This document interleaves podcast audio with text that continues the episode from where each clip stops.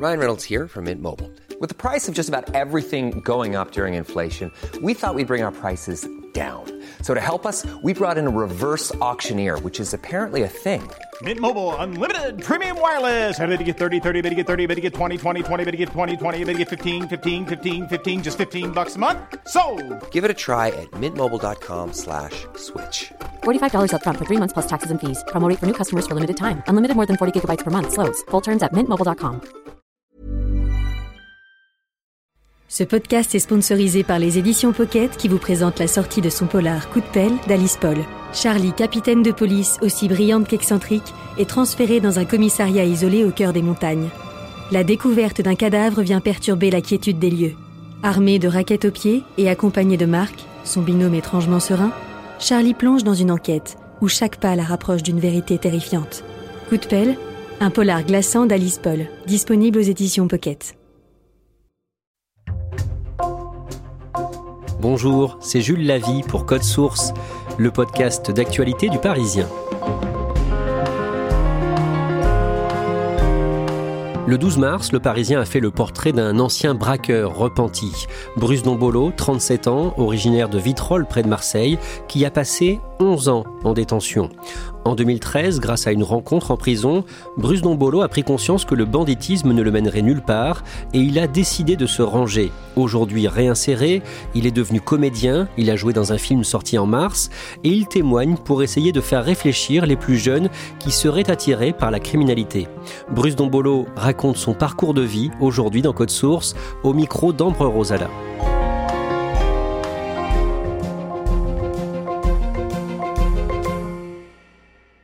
Bruce Dombolo habite dans un studio à Clichy dans les Hauts-de-Seine où il me propose de nous rencontrer.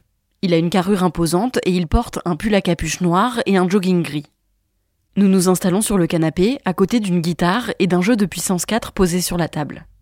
Bruce est né à Marseille, dans les Bouches du Rhône, le 27 mai 1985. Il grandit à quelques kilomètres de là, dans un quartier de Vitrolles, avec ses deux parents originaires de la République démocratique du Congo. Son père est routier et sa mère s'occupe de Bruce et de ses quatre frères et sœurs. Bruce est le deuxième de sa fratrie, et quand il est enfant, il rêve de devenir quelqu'un de respecté dans son quartier. Ce qui me faisait rêver, c'est lorsque je voyais qu'un grand sortait de prison, et la manière dont il était idolâtré, la manière dont il était accueilli, on pouvait s'imaginer que c'était une médaille de, passer par la case prison, et qu'en sortant de prison, en fait, euh, les gens, ils allaient être tous derrière toi, et que c'était ça la réussite d'une vie. C'était un fantasme. À un moment donné, tu te dis que même euh, pour que les filles puissent te regarder, te considérer, c'était soit footballeur, soit être un caïd, un show, quelqu'un qui a une réputation, un braqueur ou un dealer. Bruce joue au foot au club de Vitrolles et l'un de ses entraîneurs le prend sous son aile pour l'aider à progresser. Il lui propose de participer à un match de détection pour le Nîmes Olympique qui cherche à repérer de jeunes joueurs prometteurs. Bruce a 13 ans et il accepte d'aller jouer devant les dirigeants du club. Ça a été catastrophique. Mais je me rappelle qu'à la fin de ce match de détection, parce que c'était juste sur un match, il y avait un coup franc. Et ce coup franc-là, tout le monde voulait le tirer, mais j'ai réussi à m'imposer pour le tirer. J'ai ordonné aux gens de me donner le ballon. J'ai tiré de toutes mes forces, mais j'ai tiré, euh, j'ai quillé le ballon dans, les arbres. Hein. Et là, je me suis dit, ah, ça y est, c'est mort, ils me prendront pas, j'ai été nul et tout. Mais à la fin, il y a un entraîneur qui est venu me voir de moins de 15 ans nationaux et qui m'a dit, euh, écoute, euh, t'as pas été au top de ton niveau, j'en suis sûr, mais il y a quelque chose chez toi qui m'a interpellé, c'est ton caractère, parce que tu as réussi à t'imposer à tirer ce coup franc. Je suis sûr que toi, tu es un meneur et c'est ce qu'il me faut dans mon équipe. Donc c'est bon, tu restes avec nous. Donc ils sont venus en parler à mes parents, tout ça. Et ma mère, elle a sauté sur l'occasion pour dire, oh là là, je vous aide à faire ses bagages. Faut qu'il parte d'ici. Ça y est, euh, il va finir voyou, délinquant. Je veux qu'il parte. Prenez mon fils, euh. Et c'est comme ça que j'ai intégré le centre de formation de Nîmes Olympique. Bruce déménage à Nîmes à une centaine de kilomètres de chez lui. Il progresse rapidement et à 15 ans, il est sélectionné en équipe de France des moins de 16 ans. Il rejoint ensuite l'AJ Auxerre, mais l'adolescent est trop fêtard et à ses 18 ans, en 2003, il ne reste pas dans le club. Il signe alors un contrat professionnel avec le club de football d'Ancône en Italie. Mais une crise financière frappe le pays à ce moment-là. Bruce joue plusieurs matchs, mais il ne perçoit pas le salaire que le club lui doit tous les mois. Moi, je vivais super mal le fait de ne pas être payé de pas pouvoir rentrer chez moi à Marseille, à Vitrolles, montrer une grosse voiture à mes amis, euh, tout ce qui est symbole de réussite dans le football, tout ça, j'ai pas pu le mettre en avant. Donc je le vis super mal. Je suis reconnu comme étant un joueur professionnel parce que tout le monde m'a vu à la télé et tout ça, mais je n'ai pas l'argent qui va avec. Bruce ne touche jamais les 100 000 euros que le club de foot lui doit. Dégoûté par la corruption qui gangrène le football italien, Bruce préfère rentrer à Marseille en 2004. Il a 19 ans et il apprend à ce moment-là que ses parents se séparent. Il vit désormais avec sa mère, ses trois sœurs et son petit frère. En rentrant à Marseille, Bruce retrouve de nombreux amis avec qui il a grandi. Certains d'entre eux sont tombés dans le grand banditisme et gagnent beaucoup d'argent. Je me dis, mais au final, euh, c'est peut-être la voie que j'aurais dû prendre. Là, je vois des amis à moi euh, qui, s'en sortent euh, plus que bien. Et là, je les interpelle et je leur dis que voilà, les amis, je suis dans une situation délicate. Il faut de l'argent, je suis prêt à rentrer avec vous. Et ils ont pas voulu au début. Hein. Ils ont pas voulu, mais quand j'aurais vraiment parlé de mes problèmes personnels, ma mère ne travaillait pas, mes sœurs étaient scolarisées. C'est comme ça que j'ai intégré une équipe de braqueurs. Bruce commence à braquer des bijouteries avec un petit rôle. Il n'est pas armé et doit seulement remplir des sacs de bijoux pendant les braquages. En 2006, quand il a 20 ans, il se fait attraper à la sortie d'une bijouterie avec d'autres braqueurs. Il est arrêté, condamné à 3 ans de détention et incarcéré à la prison des Baumettes à Marseille. Je suis rentré en prison, j'étais pas un délinquant. J'ai commis des actes qui étaient graves, qui étaient celles de, braco, mais j'étais juste perdu en fait. J'étais perdu, j'étais pas conscient de, de, ce que je faisais. Mais une fois que je suis rentré en détention, c'est là où tu rentres dans le bain quoi tu es H24 avec des jeunes qui ont le même âge que toi et qui pensent que le seul moyen de s'en sortir, c'est de faire des conneries, quoi. Donc t'es entre les bagarres, entre les histoires de raquettes, en détention, tout ça. Tu prends des mauvaises habitudes, t'enchaînes les bagarres, tu, tu, gagnes des bagarres, donc ton nom il gonfle, euh, tu fais parler toi-même à l'extérieur, tout ça. La prison m'a transformé en monstre. Bruce sort de prison au bout de deux ans et finit sa peine sous bracelet électronique et il commet à nouveau des braquages avec des armes factices dès sa sortie de détention. Je suis sorti de prison, je suis plus le même. Moi, je suis rentré en prison, j'étais un suiveur. Et j'en sors, je suis un leader. Donc quand tu sors, les gens ils sont là, ils t'attendent. Après, c'est à toi de prouver que oui, c'est vrai, vous avez entendu, je suis devenu quelqu'un en prison, je veux vous le prouver. Donc euh, je continue les bracos, mais sauf que cette fois-ci, c'est moi qui suis euh, à la logistique, c'est moi qui organise tout, c'est moi qui recrute, c'est moi qui distribue les cartes, c'est moi qui fixe qui va prendre quoi, comment, où il y a des moments où ça m'arrivait d'aller braquer ou d'aller voler alors que j'avais déjà de l'argent. Je n'avais pas forcément besoin. Cette adrénaline que j'allais chercher dans les vols à l'armée, c'était cette adrénaline que je ressentais plus, que je trouvais plus dans le sport.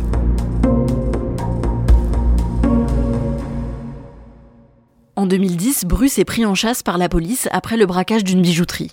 Et après deux heures de course-poursuite, il est arrêté. Pendant son procès aux assises, Bruce demande à prendre la parole. Il se lance dans un long monologue pendant lequel il demande pardon aux victimes il y a une victime à un moment donné qui est venue prendre la parole et qui a dit au président de la cour qu'en fait elle acceptait nos excuses et que hum, le fait de nous voir sans les cagoules, c'était quelqu'un qui se disait traumatisé justement de la cagoule, tout ça, et que là le fait de nous voir à visage découvert, eh ben, ça avait rassuré cette personne d'avoir écouté nos histoires et le fait de voir nos familles aussi qui étaient présentes, elle arrivait à comprendre qu'il y avait des gens qui avaient aussi des difficultés, des gros problèmes, et que malheureusement ils sont perdus et ils décident de faire le mauvais choix et de se retrouver dans des histoires de braquage. Bruce est condamné à 12 ans de détention et à nouveau incarcéré à la prison des Baumettes à Marseille. Là, je me suis dit, oh là là, il va falloir que je m'occupe. Il va falloir que je fasse un maximum d'activités et que je tue le temps pour pas que ce soit le temps qui me tue. Et euh, c'est comme ça que je me suis intéressé à pas mal de choses telles que le théâtre, la musique. Donc je faisais beaucoup de théâtre en prison, beaucoup. J'ai constitué un groupe de détenus qui n'avaient jamais joué de musique. Et avec ce groupe-là, on a fait pas mal de concerts. Cette adrénaline que j'avais mis dans les bracos, j'ai réussi à la retrouver en montant sur scène. Bruce est transféré dans une prison parisienne. Là-bas, en 2013, trois ans après le début de sa deuxième incarcération, il rencontre une figure du grand banditisme. J'étais en train d'accorder ma guitare et on était dans la même pièce que tous les deux et j'ai senti un poids en face de moi, j'ai senti qu'il me regardait. Et j'osais pas lever la tête, je me disais mais qu'est-ce qui pourrait me regarder comme ça?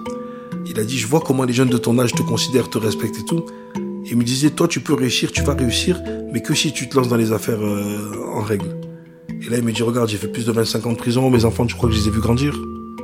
Il m'a posé la question à un moment donné, il m'a dit, dis-moi qui tu connais qui s'en est sorti grâce au braquage ou grâce à, la drogue et tout. Cite-moi juste un nom de quelqu'un qui aujourd'hui peut dire, écoutez, j'ai réussi dans ma vie, grâce à la vente de drogue et tout, j'ai des problèmes avec personne, j'ai perdu personne euh, autour de moi, dans mon entourage, j'ai pas fait souffrir ma vie en allant en prison. Il m'a dit, ça n'existe pas. Il m'a dit, si tu rentres dans ce milieu-là, tu vas faire souffrir des gens. Il m'a dit, regarde où je suis, c'est pas une vie. C'est une rencontre qui a changé ma vie, parce que le soir même où j'ai eu cette conversation avec lui, j'ai changé de, vie directement. Après 9 ans de prison, Bruce obtient une libération conditionnelle. Il doit porter un bracelet électronique pendant un an, est obligé d'avoir un suivi psychologique et doit mettre en place un échéancier de paiement pour rembourser les victimes 150 euros par mois. Il sort donc de prison le 3 janvier 2019, à l'âge de 33 ans, après avoir passé en tout 11 ans de sa vie derrière les barreaux et en se jurant de ne plus jamais y retourner. J'ai pris une grosse claque.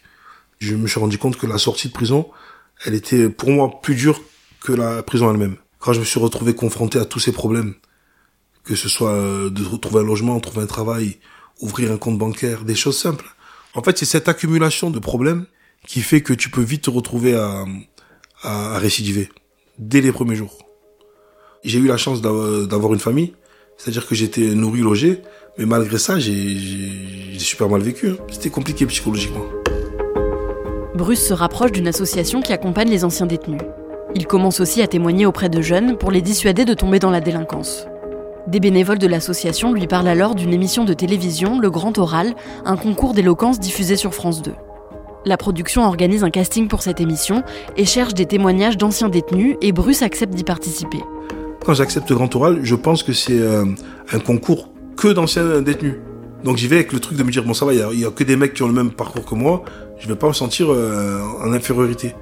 quand je suis arrivé sur place, j'ai vu, euh, il y avait des avocats, il y avait des gens comme ça, donc je me disais que ça y est, c'est mort je vais jamais être pris. Et au moment où je dois raconter mon histoire que j'étais censé connaître par cœur, pendant le casting, j'ai un trou de mémoire. Et du coup, je prends le papier, je leur demande si ça ne dérange pas que je le lise. Je lis mon histoire, mais le problème, c'est qu'en lisant, tu perds un peu d'impact. Et là, le monsieur me dit, écoutez, mets le papier de côté et raconte-moi de, vive voix qu'est-ce qui te motiverait à participer à cette émission? Et là, je lui explique, j'ouvre mon cœur et je lui dis, écoutez, moi, je fais beaucoup de médiation lorsque je croise des jeunes individuellement, tout ça, et que j'ai la possibilité de, leur parler pour leur donner des conseils, je le fais mais je peux pas faire du porte-à-porte euh, à, tout le monde. Alors que là, j'ai une opportunité, c'est que si on me met sur le devant de la scène et que je puisse raconter mon témoignage, en une vidéo, je vais pouvoir impacter un maximum de jeunes dans toute la France et ailleurs. Donc c'est pour ça que c'est tellement important pour moi que de pouvoir demander pardon en étant euh, à la télé. Et euh, on est à peu près 600. Sur les 600, ils ont retenu que 9. Dix jours après, j'ai reçu un message comme quoi je faisais partie des, des 9 finalistes. Ces 9 finalistes s'affrontent en direct sur France 2 le 4 février 2020 devant le public et un jury composé, entre autres, de l'actrice Isabelle Nanty, de l'humoriste Kairon et de l'avocat Éric Dupont-Moretti. Le moment où j'ai flippé, c'est au moment où c'était à mon tour de passer à l'antenne. Je me suis dit, mais qu'est-ce que je fous là? En fait, t'as peur du, du, du flop, t'as peur d'oublier ton texte et tout. Et là, j'ai pris mon souffle à un moment donné et j'ai lancé la première phrase. Respect et charisme. Retenez bien ces deux mots, très prisés par la jeunesse de banlieue. Dans les quartiers, les modèles, ce sont les plus grands, particulièrement ceux qui sortent de prison. Je totalise deux incarcérations. À deux reprises, j'ai commis exactement les mêmes faits. Vol à main armée. On est quand même plus proche du bras cassé que du mec respecté. Mais si je suis devant vous ce soir et que je me retrouve à nouveau devant un jury ainsi que des avocats, ce n'est plus pour me défendre, mais bien pour témoigner. Je suis allé au bout du mensonge et j'ai découvert la vérité. Avec l'argent facile, oui, c'est vrai, vous aurez tout, mais ça ne durera qu'un instant. Car très vite, vous perdrez tout et ça, ça durera tout le temps. Mais si je suis devant vous ce soir, ce n'est pas pour ouvrir des coffres, je veux juste ouvrir vos oreilles. Je ne veux pas ce que vous avez dans vos poches, je veux juste vos voix. Car ce soir, en remportant le grand oral, je réussirai le plus beau braquage de ma vie. Bravo à Bruce Joli discours, courageux en plus. Ah oui, il faut le faire devant les caméras de télévision. Bruce termine demi-finaliste du concours.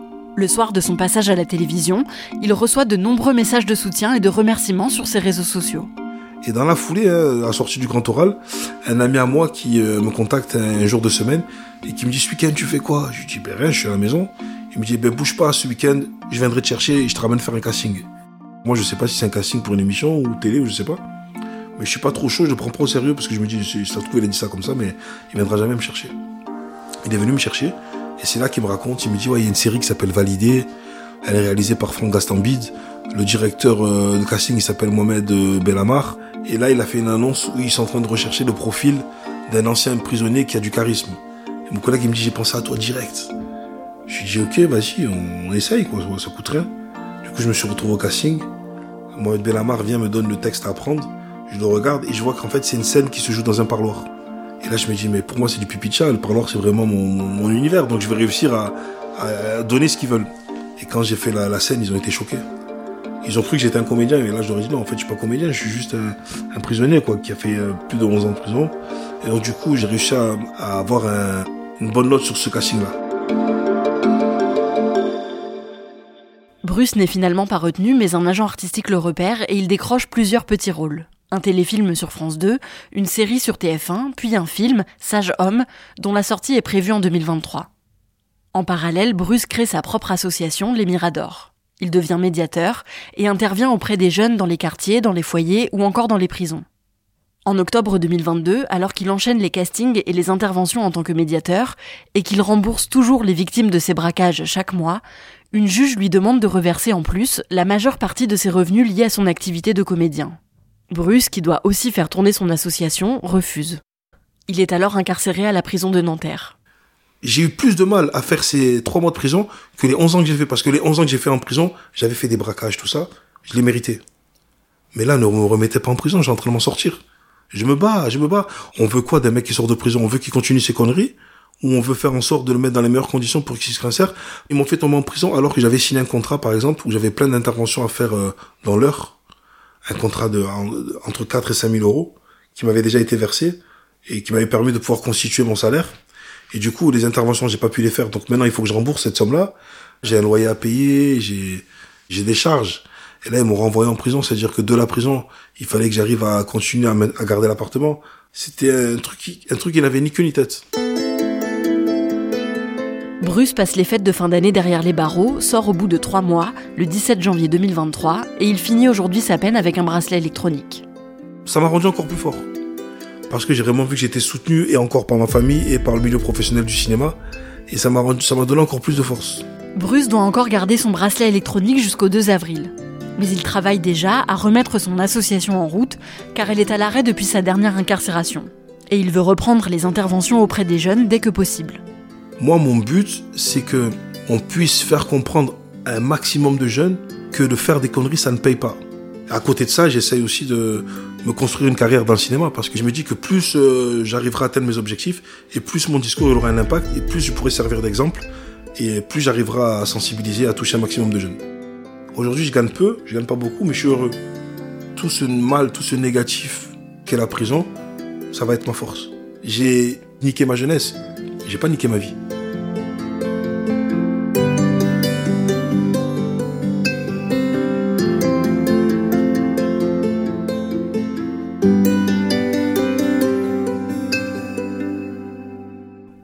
Il a donc passé 11 ans de sa vie en détention, on l'a entendu. Où est-ce qu'il en est au niveau personnel, au niveau de sa vie privée? Alors aujourd'hui, il aimerait bien trouver quelqu'un euh, et fonder une famille. Euh, il m'a dit que son rêve, c'était vraiment d'avoir des enfants. Euh, mais il m'a aussi dit qu'il avait peur que son passé judiciaire et carcéral soit un frein pour trouver quelqu'un et se marier, par exemple. Bruce Dombolo a joué dans un film sorti le mercredi 15 mars, film avec Karine Viard notamment. Ça s'appelle Sage Homme. De quoi ça parle et il joue quel personnage dans ce film? Alors c'est une comédie qui raconte euh, l'histoire d'un jeune étudiant qui devient sage-femme euh, un peu malgré lui. Et Bruce Dombolo a un petit rôle dedans. Il joue le grand cousin du personnage principal. C'est un rôle qui est très drôle. Euh, il m'a dit que ça avait vraiment été une très bonne expérience et un plaisir de tourner dans ce film.